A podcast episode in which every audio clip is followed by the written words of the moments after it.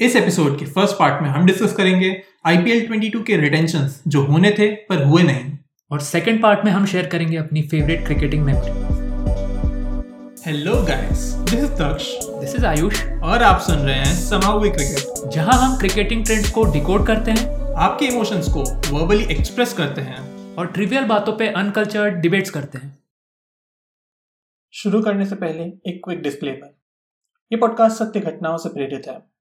किसी भी व्यक्ति, वस्तु, संगठन पर हमारे जो विचार है, वो व्यक्तिगत है वास्तविक तथ्य नहीं। पॉडकास्ट में कही गई बातें आम टी ट्वेंटी देखने वाले फैंस को आहत कर सकती है। आपसे निवेदन है कि आप अपना विवेक बनाए रखें। अगर आपकी भावनाओं को आसानी से ठेस पहुँच सकती है तो आप इस पॉडकास्ट को ना सुने। हो सके तो किसी को भी ना सुने। घर पर रहें और फेक अकाउंट से ट्वीट और कमेंट करें। धन्यवाद।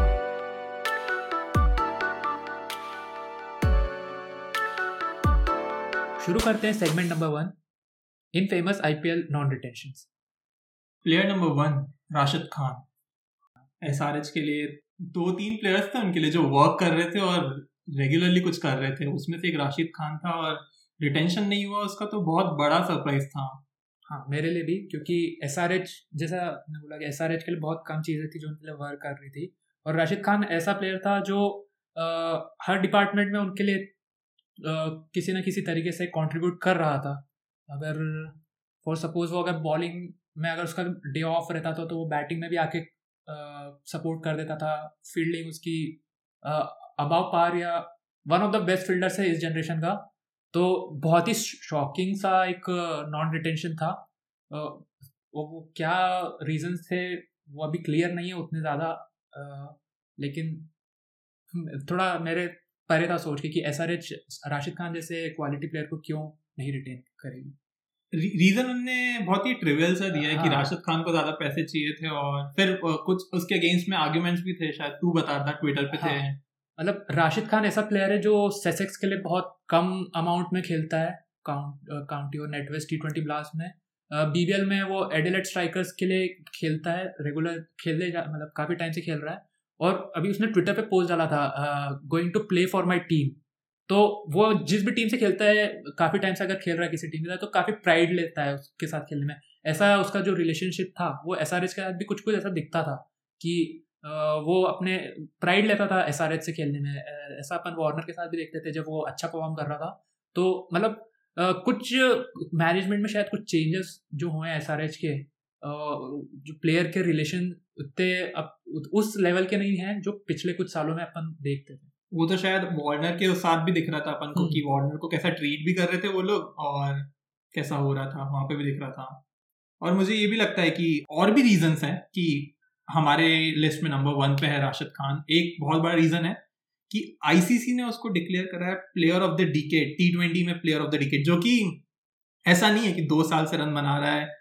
एस आर एच के लिए या अफ़गानिस्तान के सॉरी विकेट ले रहा है एस आर एच के लिए, या अफ़गानिस्तान के लिए दो तीन साल खेला है। वो बहुत टाइम से कर रहा है, बहुत सालों से। आईपीएल में शायद 2016 में आया था बट उसके पहले भी वो रेगुलरली विकेट्स ले रहा था दूसरी कंट्रीज़ दूसरी कंट्रीज़ की लीग्स के लिए खेलते हुए। तो ये बहुत बड़ी चीज़ है। उसके अलावा अगर अपन बात करें उसके स्टार्ट की हम्म।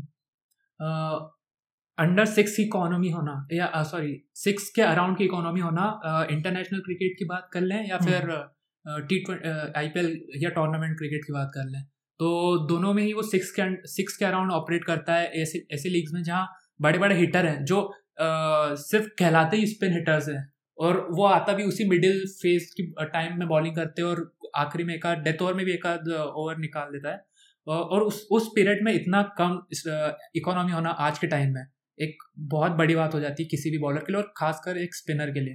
आ, मुझे तो यार ये समझ नहीं आता कि जो बंदा डेथ में भी ओवर्स डाल रहा है मतलब मिडिल ओवर्स तो है ही स्लॉग ओवर्स कहे जाते हैं मिडिल ओवर्स को और उसमें तो वो रन खा ही नहीं रहा है। उसके बाद वो डेथ ओवर्स में आके ऐसे डिफेंड कर रहा है मैक्सवेल के अगेंस्ट डिफेंड कर रहा है खुद को या सेट बैट्समैन के अगेंस्ट बैटर्स के अगेंस्ट डिफेंड कर रहा है तो वो बहुत ही डिफरेंट कैटेगरी का हो जाता है वो बॉलर मेरे हिसाब से। और मेरे ख्याल से अपन उसकी फील्डिंग की बात कर सकते हैं हाँ फील्डिंग में मेरे ख्याल से एसआरएच के पास टॉप थ्री फील्डर अगर गिने जाए तो फ़र्स्ट था डेविड वार्नर हाँ। जिस हिसाब से वो एफर्ट लगाता था मनीष पांडे जिस हिसाब से उसकी कैचिंग थी और थर्ड था मेरे लिए रशीद खान हम्म। जो और उसको फ़ील्ड भी ऐसा ऐसा प्लेस दिया जाता था सपोज़ लॉन्ग ऑन या फिर लॉन्ग ऑफ़ जब डेथ ओवर्स में स्लॉग कर रहा है बैट्समैन तो इन्हीं एरियाज़ को टारगेट करता है और राशिद खान उसी एरिया को पेट्रोल करता था और जो वो स्लाइड लगाता था जो वो एनर्जी दिखाता था फ़ील्ड पर तो एक अलग ही बूस्ट होता था वो एस आर एच के लिए। तो एक उस उस लेवल पे भी एक थोड़ा सा धक्का ही सा लगेगा कि एस आर एच इतने अच्छे मतलब अब अब उसकी खामियाँ निकालना मुश्किल है ऐसे टाइम में। और एस आर एच ने उस प्लेयर को रिटेन नहीं किया जो आ, मेरे हिसाब से आज के टाइम में वर्ल्ड का नंबर वन बॉलर है। इम्पैक्ट इम्पैक्ट वाइज देखा जाए तो। सिर्फ़ नंबर वन बॉलर नहीं कहूँगा मेरे ख्याल से काफ़ी हाई रैंक करेगा वो ऑलराउंडर्स में भी मतलब उसकी अबोव पार बैटिंग स्किल से वो जिस नंबर के लिए खेलता है उसके हिसाब से। तो हाँ ऐसे प्लेयर का रिटेंशन नहीं होना। मेरे ख्याल से दस बारह करोड़ तो उसको मिनिमम दे ही सकते थे यार इस, इससे कम क्या ही देते हैं। हाँ मतलब जब ऐसे फ़ेज़ में जब एक न्यू कमर कोई आ रहा है और ठीक ठाक परफॉर्म कर रहा है तो वो इतना easily six to eight crore जब कमा रहे हैं और राशिद खान जो एक एक्सपीरियंस प्लेयर है, इतने समय से एक ही टीम के लिए खेल रहा है तो उसका रिटेन ना होना किसी भी अमाउंट पे मुझे तो शॉकिंग ही लगेगा। दस बारह नहीं, मुझे तो सोलह करोड़ या पंद्रह करोड़ देने में भी उसे कोई इशू नहीं लगेगा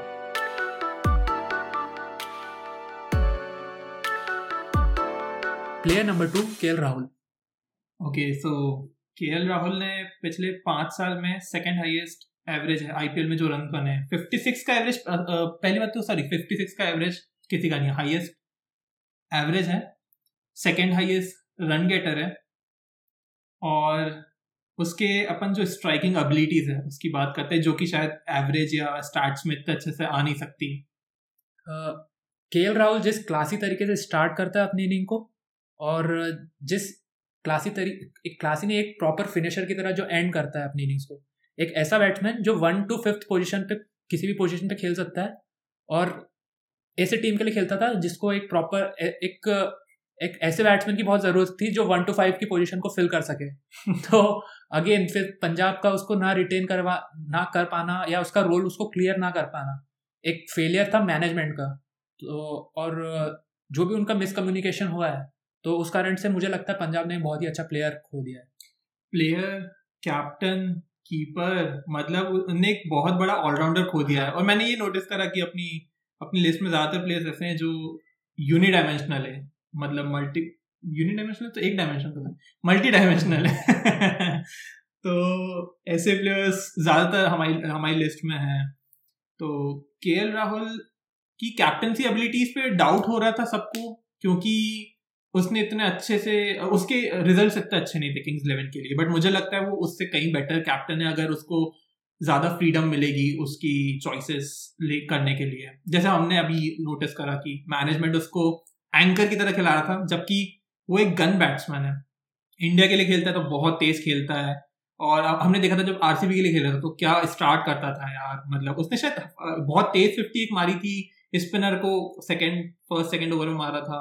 वो मेरे हिसाब से किंग्स इलेवन के लिए पंजाब हाँ, हाँ, उसके जो दो साल से मेरे हिसाब से जो स्ट्राइक रेट कम हुआ है वो दो साल से था लेकिन जो उसका फ़र्स्ट ईयर था पंजाब के लिए जहाँ वो काफ़ी फ्रीडम के साथ खेलता तो जो फिफ्टी की बात हो रही है वो डीसी के खिलाफ आई थी ट्वेल्व या थर्टीन बॉल्स के अंदर हम्म, हम्म। तो तब तब काफ़ी अच्छा एक के एल राउंड फुल फ्लो में था और अभी भी था लेकिन हम्म। जो स्ट्राइक रेट का जो डाउन डाउन ग्रेड हुआ है वो उसका मेजर रीजन जो टीम का निचला मिडल ऑर्डर है वो काफ़ी ज़्यादा टैटर्स में था मतलब कुछ था ही नहीं तो इस कारण से के राहुल को इतना एंकर एंकर करना पड़ा हमने ये भी देखा कि के राहुल एंड में ना आखिरी जो मैच था उसका उसने कितनी तेज था नाइनटी समथिंग रन बनाया था उसने चेस हम्म। करते हुए। तो वहाँ पे उसने दिखाया कि वो रियल में कैसे खेल सकता है और कंस्ट्रेन के साथ उसको स्लो खेलना पड़ रहा है। वहाँ पे काफ़ी क्लैरिटी आ गई थी। मुझे ऐसा लगता है कि क्यों के राहुल स्लो खेल रहा है।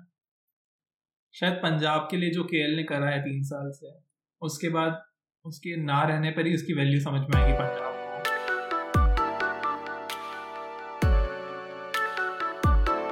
player number three Hardik Pandya. Hardik Pandya Mumbai के लिए फिनिशिंग करता था। एक टाइम पे मुंबई के लिए अच्छी बॉलिंग भी करता था और एक टाइम पे फील्डिंग भी करता था। लेकिन आ, उसका रिटेंशन ना होना शॉकिंग था पर उतना नहीं जितना अपने ऊपर के दो प्लेयर्स के लिए क्या था? रीज़न भी कि उसकी जो बॉलिंग थी, वो ख़त्म ही होती गई एमआई के लिए ओवर द टाइम फिर भी फिर भी उसका जो बैटिंग था, मेरे हिसाब से पिछले सीज़न तक तो काफ़ी बढ़िया था। इस सीज़न थोड़ा सा स्ट्रगल किया, लेकिन पिछले सीज़न वो आके गेम फिनिश कर रहा था मुंबई के लिए। और मुंबई को शायद अभी भी एक अच्छे फिनिशर की नीड है। वो काफ़ी ज़्यादा डिपेंडेबल है पोलार्ड पे।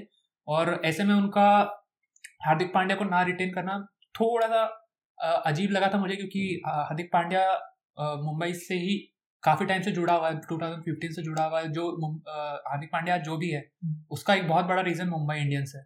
और ऐसे में मुंबई का उसको मतलब थोड़ा डाइजेस्ट करना मुश्किल पड़ रहा है मेरे लिए तो। मुझे ऐसा लगता है पिछले दो साल में मुंबई ने बहुत अच्छे से यूज़ भी नहीं करा है। हार्दिक पांड्या की जो बैटिंग एबिलिटीज है ना उसको काफ़ी नीचे पुश करते जा रहे थे। या उसको बहुत ही ऊपर ले आते थे हम। उसका जो मेन रोल है, जो उसकी बेस्ट स्किल है बैटिंग में, जो है स्पिनर्स को स्लॉक करना, बहुत ही क्लीन स्लॉगिंग रहती है उसकी, उसको उसकी अपॉर्चुनिटी मिल ही नहीं पा रही थी। तो मेरे को लगता है ये बहुत बड़ी एक मिस चांस थी मुंबई के लिए। उसके बाद भी मुंबई ठीक परफॉर्म कर रही थी, क्योंकि मुंबई के पास इतने सारे क्लास प्लेयर्स थे।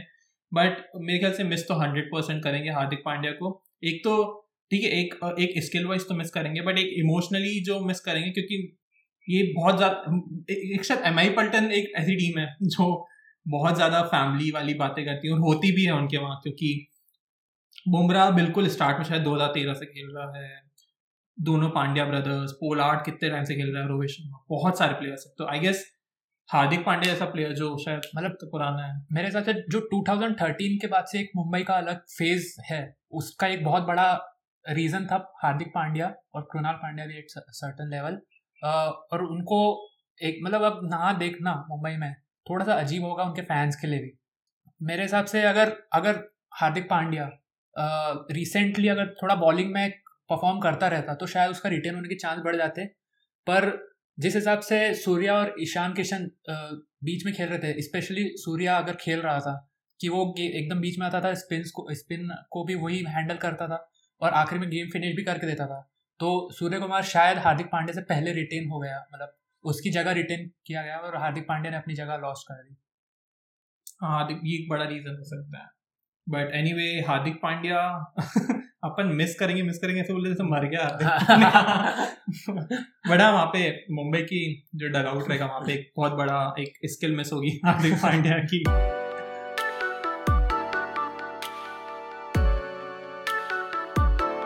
Player number four Jonny Bairstow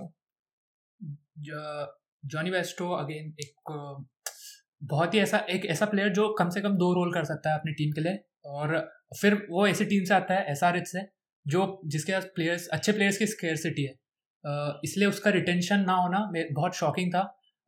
first thing कि वो एक कीपर है मतलब ठीक है वो ओपनर है, लेकिन उससे भी बड़ी चीज़ होती है आज के टाइम में कीपर क्योंकि वो एक स्पेशल प्लेस पे खेलता है। तो बेस्टो को एज ए कीपर यूज़ कर कर सकती थी एस आर एच फिर सेकेंड और ज़्यादा इंपॉर्टेंट पार्ट उसका उसका ओपनर होना। और वो इससे वैसा कोई नॉर्मल ओपनर नहीं है जो आता है और 120 130 के स्ट्राइक रेट से एंकर करता है। नहीं जॉनी वॉज़ बेस्टो एक ऐसा इम्पैक्ट प्लेयर है जो आता है बहुत हेल्दी एवरेज के साथ एक बहुत ही अच्छे स्ट्राइक रेट के साथ रन करके देता है टीम को। और उसके जो रन रहते हैं वो एक विन में कन्वर्ट होने के चांसेस बहुत ज़्यादा हाई होते हैं। हम्म। तो इसलिए उसका रिटेंशन ना होना मेरे लिए एक शॉकिंग पॉइंट था।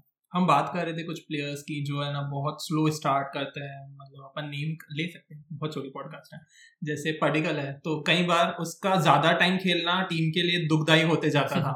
बट बैरिस्टो के साथ हमेशा उल्टा रहता था। यूजुअली ओपनर स्लो स्टार्ट करते तो थोड़े टाइम के लिए ठीक रहता है बट वो जितना लंबा खेलते हैं खराब होते रहता है। बट बैरिस्टो के साथ ऐसा नहीं था। बैरिस्टो खेलता था और जितना लंबा खेल रहा है उतना ज़्यादा टीम को फ़ायदा होते जा रहा है वो उतना तेज होते जा रहा है।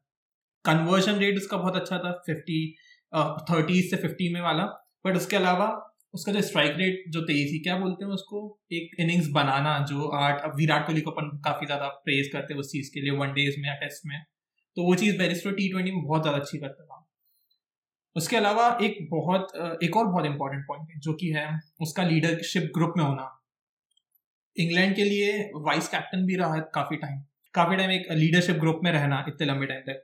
काउंटी के लिए लीडरशिप ग्रुप में रहना टेस्ट टीम में लीडरशिप ग्रुप में रहना तो उसके बाद ये काफ़ी सारे एक स्किल लेके आते हैं और मेरे ख्याल से एबिलिटीज लेके आते हैं लीडरशिप ग्रुप में, वो मैनेजमेंट को काफ़ी हेल्प कर सकते हैं तो वो एक लॉस हो सकता है एसआरएच के लिए। मेरे हिसाब से एक, जो एक एक पॉइंट है कि एक रीजन है कि क्यों ओपनर स्लो हो जाते हैं। उनके स्लो होने का कारण रहता है स्पिन जो जब आता है तो वो उस पर सिर्फ़ स्ट्राइक करने मतलब सिंगल सिंगल खेलने की कोशिश करते हैं। लेकिन जॉनी वेस्टो वहीं पे डिफर करता था दूसरे ओपनर से, क्योंकि इंग्लैंड के लिए वो ओडीआई टीम में मिडिल ऑर्डर में भी खेल चुका है।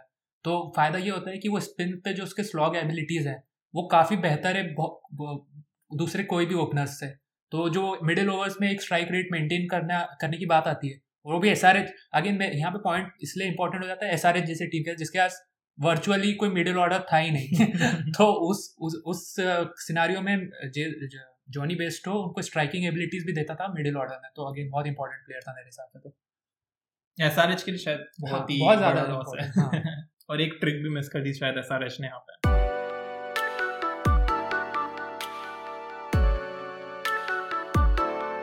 Player number five Yuzvendra Chahal तो युजवेंद्र चहल के साथ सरप्राइज़ क्या था मेरे लिए? मेरे लिए ये लिटरली एक काफ़ी बड़े सरप्राइज़ था। मतलब अपन ने जो ऊपर प्लेयर्स की बात करी बैरिस्टो एक ऐसा प्लेयर था जो मेरे को लग रहा था कि शायद रिटेन ना हो।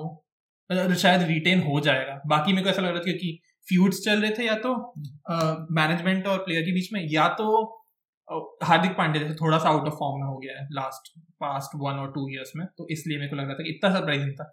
बट युजवेंद्र चहल और बैरिस्टो मेरे लिए थोड़े बड़े सरप्राइजेस थे। यूजी चहल रिसेंटली वापस फॉर्म में आया ऐसा लास्ट आईपीएल में जो था, अभी अभी खत्म हुआ है चुकी। उसमें काफ़ी अच्छा परफॉर्म कर रहा था। स्पेशली ऐसे पिचेस पे जो बहुत ज़्यादा मतलब स्लो थी टर्निंग नहीं थी। टर्न के लिए तो बहुत ज़्यादा इफ़ेक्टिव नहीं थी। तो वहाँ पे परफॉर्म करना है। और फिर युजवेंद्र चहल एक ऐसी एंटिटी है जो ट्राइड एंड टेस्टेड है। मतलब इतने टाइम से खेल रहा है। मेरे को साल याद नहीं आ रहा कब से खेल रहा है। आर आरसीबी के लिए 2014 या 13 ये थर्टीन फोर्टीन वाले सारे प्लेयर्स हैं ना। तो इनके लिए मेरे को बहुत मतलब इनके लिए इमोशनली मेरे को बुरा लगता है मतलब मेरे को खुद से बुरा लगता है कि यार इतने टाइम से अपन युद्धनिचर को आरसीबी की जर्सी में देख रहे हैं। उसने आरसीबी की वजह से इंडियन टीम में आया वो इतने सारे विकेट्स लेके। और चिन्ना स्वामी यार वो चिन्ना स्वामी का किंग है मतलब हाँ. ऐसे ग्राउंड्स पे। मतलब चिन्ना स्वामी को यूटिलाइज यूज़ करना एज ए स्पिनर अगर किसी ने बताया दुनिया को कि आप कैसे छोटे ग्राउंड्स पे भी अच्छी बॉलिंग एक स्पिनर के तौर पे कर सकते हैं तो उसका बहुत बड़ा क्रेडिट मेरे हिसाब से तो यूजी चहल को जाता है। वो भी ऐसा ग्राउंड जो फ्लैट है।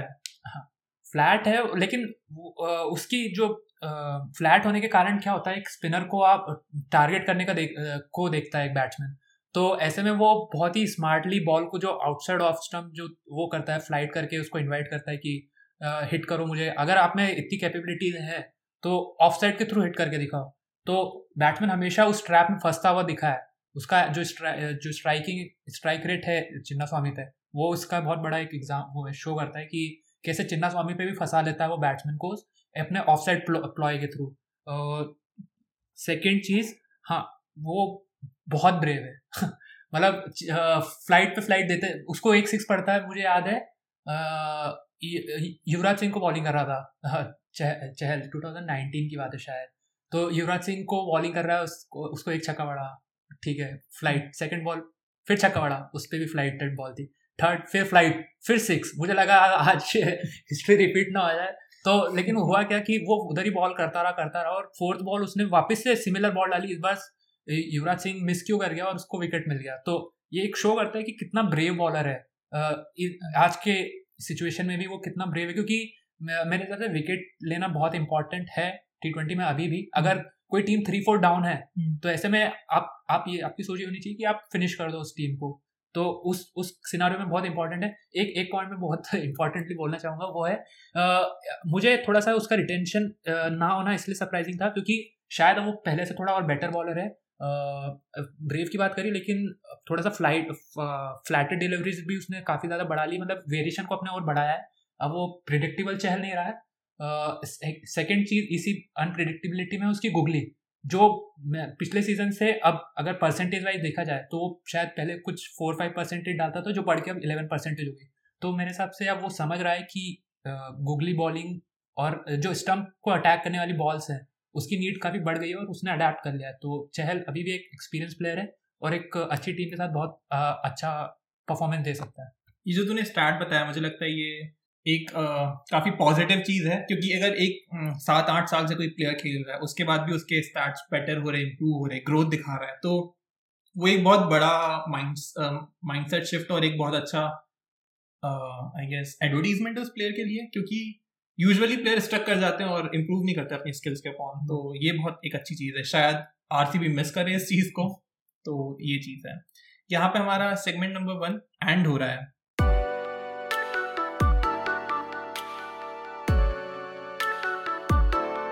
Segment number two favourite cricketing memory तो इस वीक हमारी थीम है गली क्रिकेट की मेमोरीज हमारी।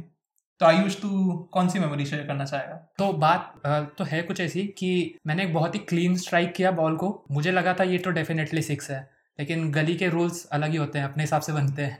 तो हुआ ये कि बॉल जो है ईजिली बाउंड्री को क्रॉस कर रही थी, लेकिन जो मेरा फ्रेंड था जो वहाँ फ़ील्ड कर रहा था, वो गया बाउंड्री के अंदर घुस गया।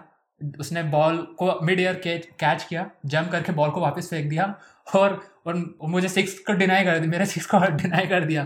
तो और ये कुछ दो मतलब ये उस टाइम की बात है जब ये रूल सही में भी था मतलब ऐसा करते थे इंटरनेशनल में भी। लेकिन मैथ्यूज ने करा हाँ, था लेकिन उसके कुछ टाइम बाद ये रूल हट गया और आप एक प्लेयर पहले बाउंड्री के अंदर नहीं जा सकता है। तो मेरे लिए बड़ी रिलीफ की चीज़ थी कि अब और कोई ऐसा छोटा बच्चा है तो उसके साथ ये धोखा नहीं होगा। ट्रॉमा से बचा लिया तू। तो तू अब शेयर कर अपनी चाइल्डहुड मेमोरी चाइल्डहुड गली क्रिकेट मेमोरी के। हम लोग हमारे छोटे से गार्डन में खेलते थे बहुत छोटा सा हार्डली ट्वेंटी मीटर्स और हंड्रेड कुछ हंड्रेड पड़ी होंगी मतलब शायद समथिंग टेन हंड्रेड पड़ी होगी हमारी गली में जिसमें से छः मैंने मारी थी और चार कुछ लोगों ने मिलके बट कभी वन फिफ्टी नहीं पड़ी थी। और हम लोग टेस्ट क्रिकेट खेल रहे थे गर्मी में और वहाँ से एक बच्चा बॉल डाल रहा था मुझे और मैं चाट था शुरुआत में बट इवेंचुअली फिर वो थक के गया, मैं तेज खेलने लग गया तो वन फिफ्टी लग गई और उसके बाद thirty over something one fifty मार दिया था मैंने, फिर मैं और तेज खेलता गया, मैं वन एटीज में पहुँच गया तो मैं थोड़ा डरने लग गया, फिर मैं वन नाइन्टीज तक पहुँच गया। उसके बाद वन नाइन्टी फोर पे मैंने पता नहीं क्या इनर सहवाग को जगाया मैंने और मैं छक्का मारने का ट्राई कर रहा हूँ, बहुत छोटी सी स्पेस में स्कूप कर रहा था मैं बॉल को और एक ही प्लेयर खड़ा था बाउंड्री पे। और मैंने उसके हाथ में बॉल डाल दी और मैं आउट हो गया। और वो आज तक 200 मेरी कभी नहीं हुई है और इतना स्टूपिड फील करता हूँ ना मैं उसको लेके। तो इससे लेसन ये मिलता है स्टोरी से कि जब जब अपने अंदर का सहवाग जागे तो उसको सुला के अपने अंदर के विराट कोहली को जगा देना चाहिए। तो शायद आपकी टू हंड्रेड बन जाए बंदे की छः क्योंकि।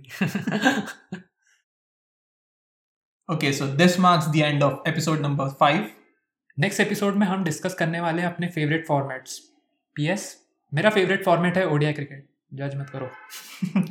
और दक्ष का फेवरेट फॉर्मेट है टेस्ट क्रिकेट और अगर आप हमारे साथ अभी तक बने रहे थे तो आप एपिसोड नंबर थ्री सुन सकते हैं जिसमें हमने बात की है इंडियन क्रिकेट में जो राहुल द्रविड़ का कंट्रीब्यूशन है उसकी। ये आप सुन सकते हैं एपिसोड नंबर वन जहाँ आप रिलीव कर सकते हैं इंडिया की हिस्टोरिक विन इंग्लैंड के against thank you for listening to us until we meet again cheers